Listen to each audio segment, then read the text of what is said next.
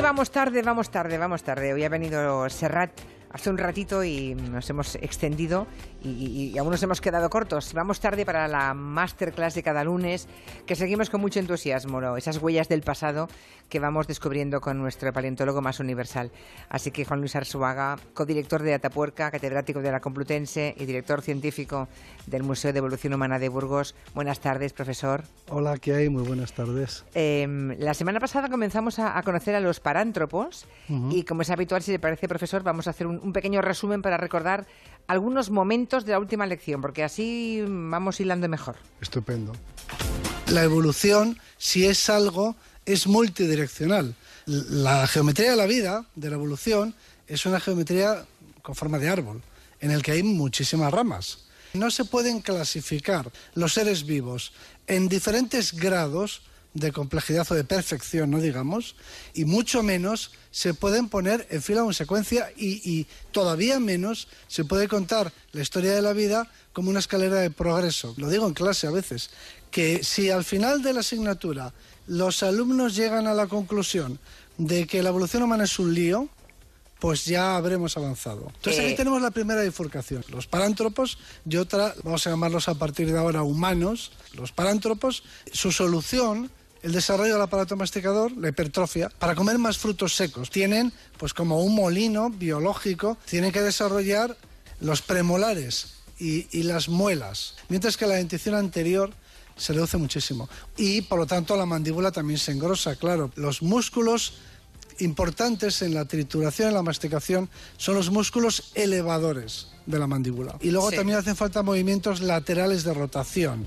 Bueno, los músculos temporales y maseteros de los parántropos están hipertrofiados y la cara se hace tan grande, tan ancha, y, además los pómulos se desarrollan tanto que la cara de los parántropos es una cara cóncava, es una cara con forma de plato. Pues en la, evolución no se sabe quién va a acabar ganando la partida de la supervivencia. Les va muy bien, pero muy bien, y seguramente se extinguen pues hace poco más de un millón de años. Los antepasados los vieron. Bueno, pues un parántropo sería algo así como, pues no sé, un primo o un hermano de los nuestros. ¿Qué son?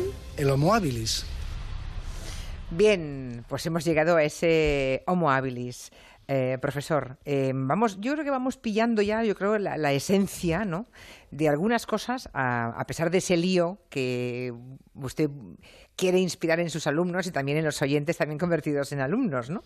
Eh, eran yo creo que si ahora nos dijeran cómo eran nuestros ah, antepasados, yo creo que sería fácil que señalásemos una, una imagen de, cómo es un parántropo, ¿no?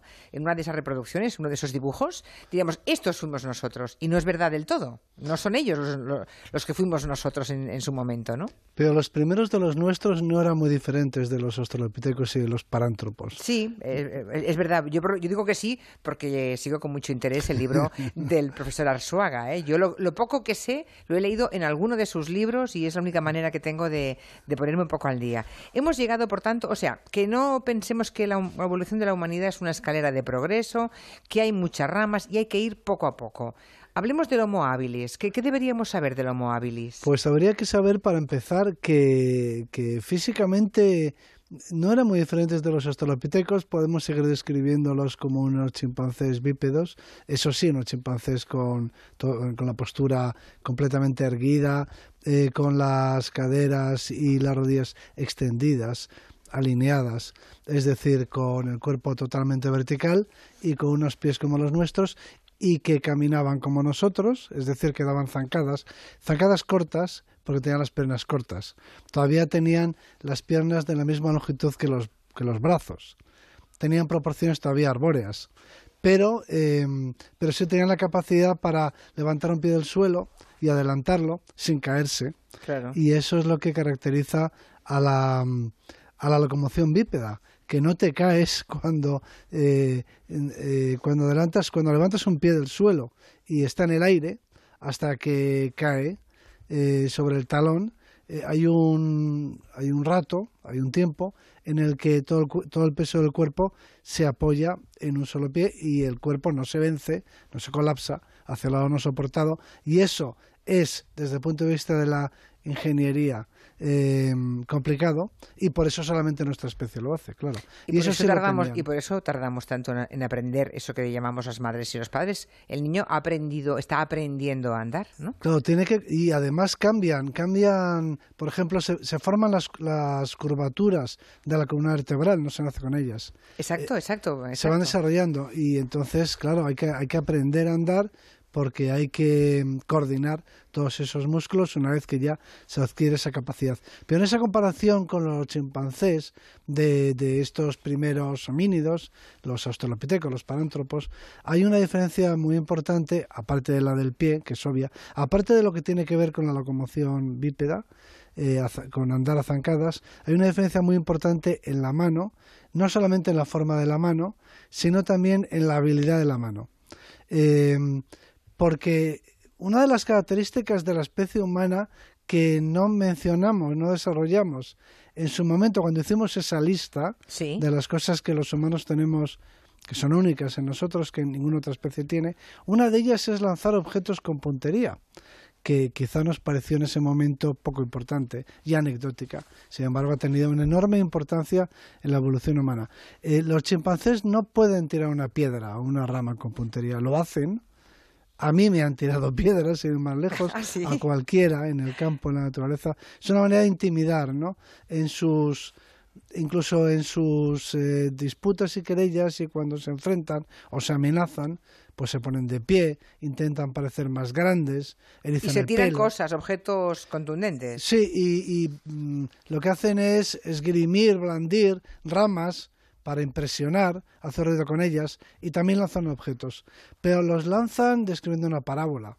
Es decir, que pueden tirar una piedra o, una rama y la tiran de forma que el objeto, el proyectil, describe una parábola y no es un tiro tenso como el nuestro cuando tiramos una piedra. Esa cosa tan que nos parece tan normal de tirar, de lanzar una piedra con puntería, solamente lo hacemos los humanos. O sea, el lanzamiento de una piedra o de cualquier objeto con puntería nos hace humanos. Eso es una cosa, es, es, ha sido importante sin duda en la evolución humana y algunos dicen que incluso en la biología social humana. Hay alguna teoría por ahí curiosa que mantiene que esa capacidad para agredir a distancia es una de las que hicieron posibles, eh, una de las características que hicieron posibles sociedades, eh, sociedades en las que no hubiera unas jerarquías tan eh, basadas en lo físico, ¿no?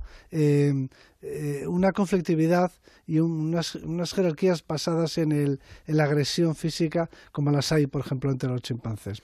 claro, porque a distancia se puede lanzar piedras y disuadir a alguien, con, puntería y disuadir. Claro, se le puede... que acercarse en el cuerpo a cuerpo. Efectivamente, no hay que llegar al cuerpo, es una teoría muy especulativa, pero, pero nos sirve para entender ah. en qué consiste esta peculiaridad de nuestra especie de lanzar objetos con puntería. Es verdad que si que un individuo no puede llegar a imponerse a todos los demás del grupo, no puede llegar a imponer su puntería si los otros le, lanzan objetos con puntería, ¿no?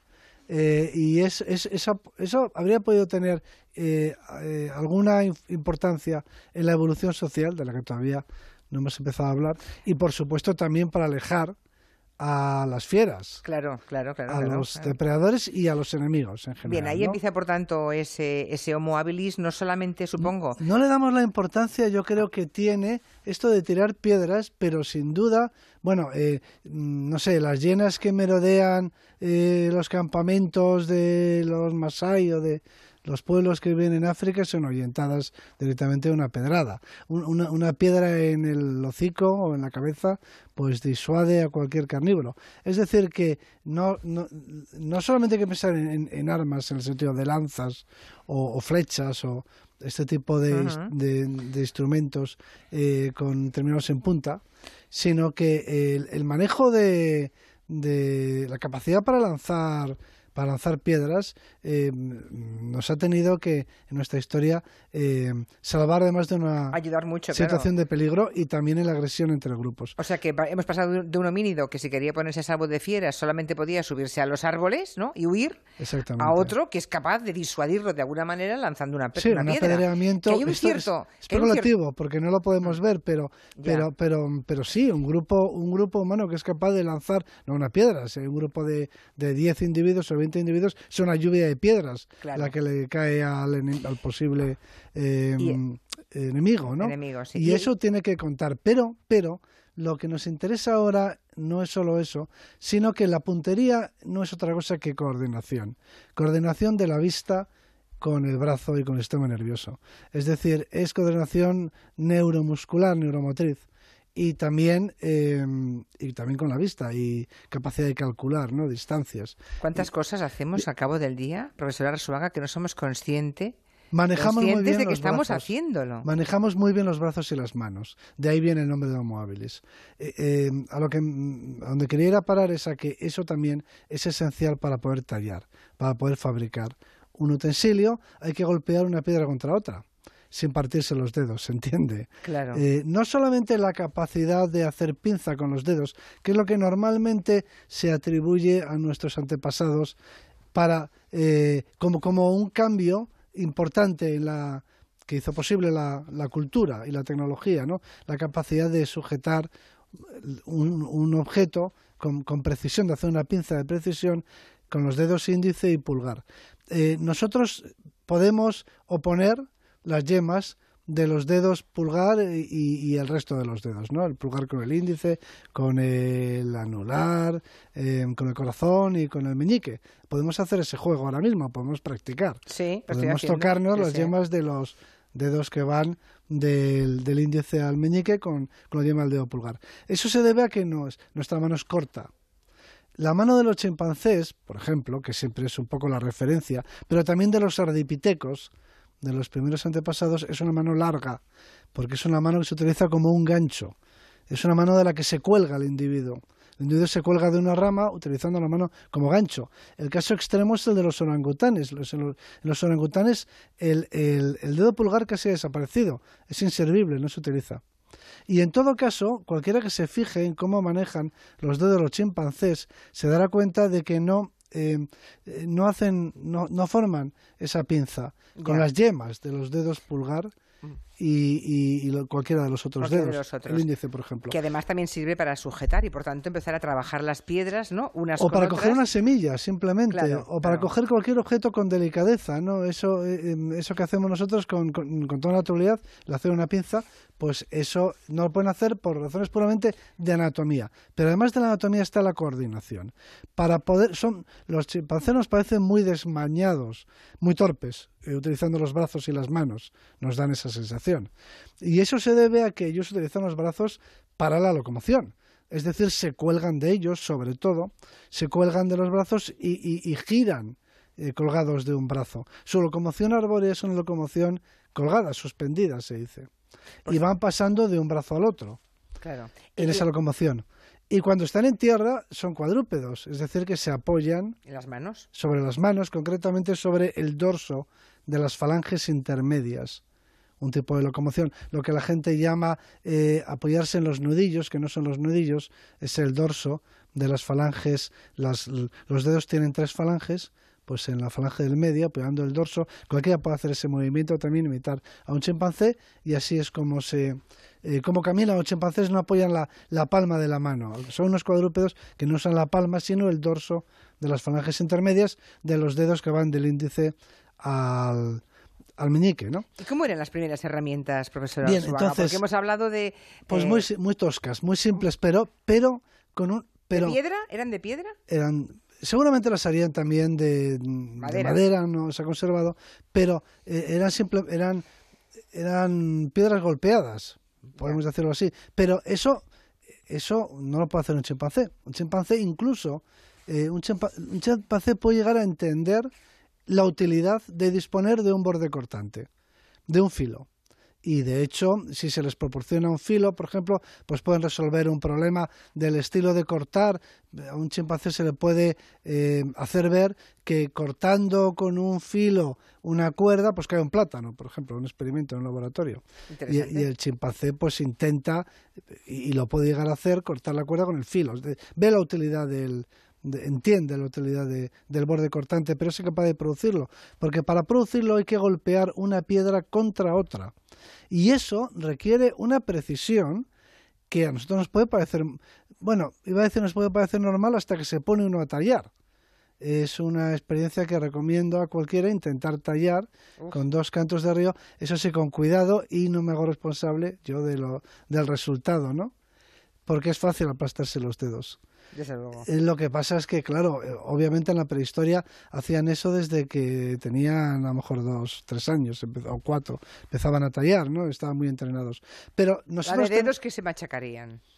Pues hombre, empezaría poco a poco. No, hay mucha gente que talla. La arqueología experimental eh, consiste precisamente en, en producir las, mismas- las herramientas de piedra. Entonces hay, es una cosa que se hace con, hay mucha gente especializada en, en reproducir eh, el tipo de instrumentos. ¿Y que cómo se eran esos instrumentos, por cierto? Lo- en los primeros se caracterizan porque no están, se dice, estandarizados. Y eso, eso tiene su importancia. Eh, a lo que me refiero es a que no se busca una forma, se busca una propiedad, un atributo, es decir, un filo. Eh, da igual qué filo. Se trata de que la piedra corte. Eh, o sea que basta con golpear una piedra contra otra para producir una lasca o para partir una piedra y crear un filo. Es decir, se busca una propiedad de la piedra. Más adelante ocurrirá algo que requiere un nivel muy superior de complejidad mental, que consiste en imponerle una forma, una forma que no está insinuada a una piedra. Eh, ahora voy a contar una pequeña anécdota para que se Sí. entienda lo que, lo que significa esto de salto cualitativo. ¿no? Eh, solía decir Miguel Ángel, o se le atribuye, que bueno, pues que tallar la piedad de, de la, la piedad de Miguel Ángel, Sí, la o el o o. David, eh, a partir de un bloque de, de mármol no era tan difícil, se trataba simplemente de quitar lo que sobraba, ¿no? Porque mm, la piedad estaba dentro, dentro del bloque de mármol. Sí, eso decía Miguel Ángel. Eso decía Miguel. Estaba dentro del bloque de mármol, no estaba dentro del bloque de mármol, estaba dentro del cerebro de Miguel Ángel. Claro. Ahí es donde estaba, dentro de su cabeza. Y lo que hizo Miguel Ángel, porque el bloque de mármol no de ninguna forma evoca o, o sugiere eh, una pietà.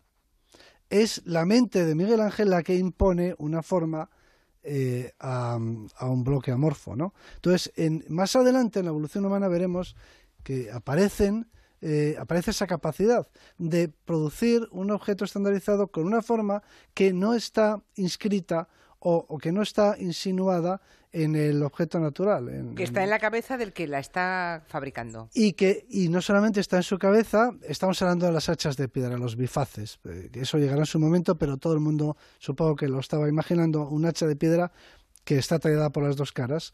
Eh, obviamente no reproduce ninguna forma natural, eso no existe en la naturaleza, eso se, se, se, se confecciona a partir de un canto, por ejemplo, eh, o de un núcleo, es decir, de una piedra que no tiene esa forma, y no solamente se produce eso, sino que se transmite la técnica. O sea, de alguna manera esa idea de lo que es el instrumento acabado salta de un cerebro a otro o se transmite de un cerebro a otro. Bueno, eso ocurrirá mucho más tarde. Ahora Sí, estamos en eh, Homo habilis. Estamos en el Homo habilis. El Homo, pero hemos aprendido que hacían falta, hacía falta, primero, tener unas manos liberadas, se suele decir, de la locomoción. Es decir, ha- hacían falta unas manos que no se utilizan para colgarse de ellas y que no se utilizan para apoyarse en ellas. Unas manos que pueden dedicarse a otros usos, ¿no? Y transformarse y modificarse.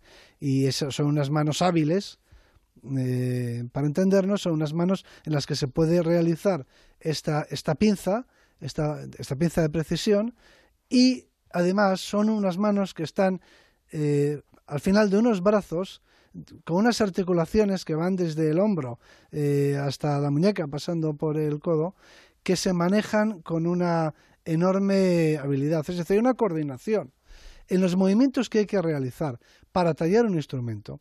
Hace falta una coordinación asombrosa. Y esta coordinación ya la tienen estos este móviles hace dos millones y medio de años. Dos millones y medio de años. Por cierto, em, ¿en qué momento, cuánto falta para llegar al Homo erectus? Nos falta ya poco, Pero afortunadamente. poco en tiempo, ¿en tiempo cuánto? eh, pues nos falta medio millón de años solo. Solamente. Estamos 500.000. avanzando Ah, muy bueno, rápidamente. pues- Estamos avanzando muy rápidamente porque en, el Homo erectus, que ya casi lo estamos eh, entreviendo, se, se, produce algo que es muy importante y es el cambio de forma.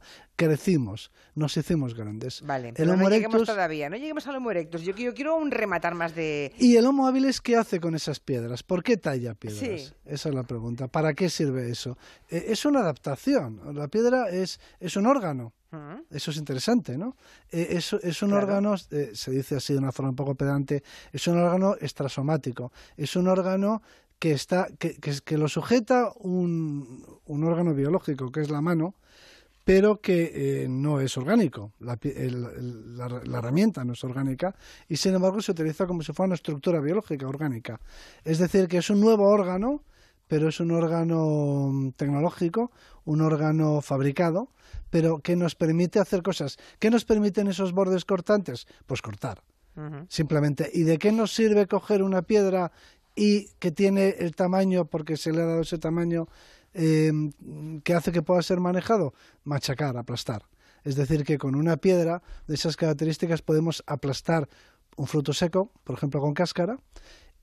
Podemos aplastar también un tipo muy especial de frutos secos que son los huesos. Los huesos de los herbívoros, porque en el interior del hueso de una pata, por ejemplo, de una cebra o de un ñu, hay muchas calorías. Eh, yo lo suelo comparar con una lata. Eh, es como una lata. Abrir una lata, claro, tomarse el manjar, el tuétano de los huesos. el tuétano es pura grasa y está llena de calorías, pero esas calorías son inaccesibles para, para el resto de los animales, para los carnívoros. Los leones no pueden cascar los huesos, se cascarían antes los dientes. Solamente las hienas se han especializado en eso. Las hienas. En fracturar. Mm. Y, ahora aparece un primate que también lo hace, pero no con sus dientes, sino con, con instrumentos. un instrumento.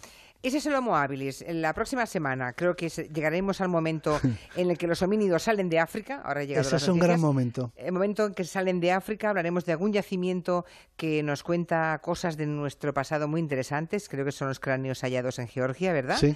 Y llegaremos, obviamente, al Homo erectus. Hasta los confines de Asia. Ajá. Y fíjense. Nos extenderemos por todo el viejo mundo. Total, 500.000 años nos eh, separan un momento de otro. Hemos hecho en 20 minutos 500.000 años.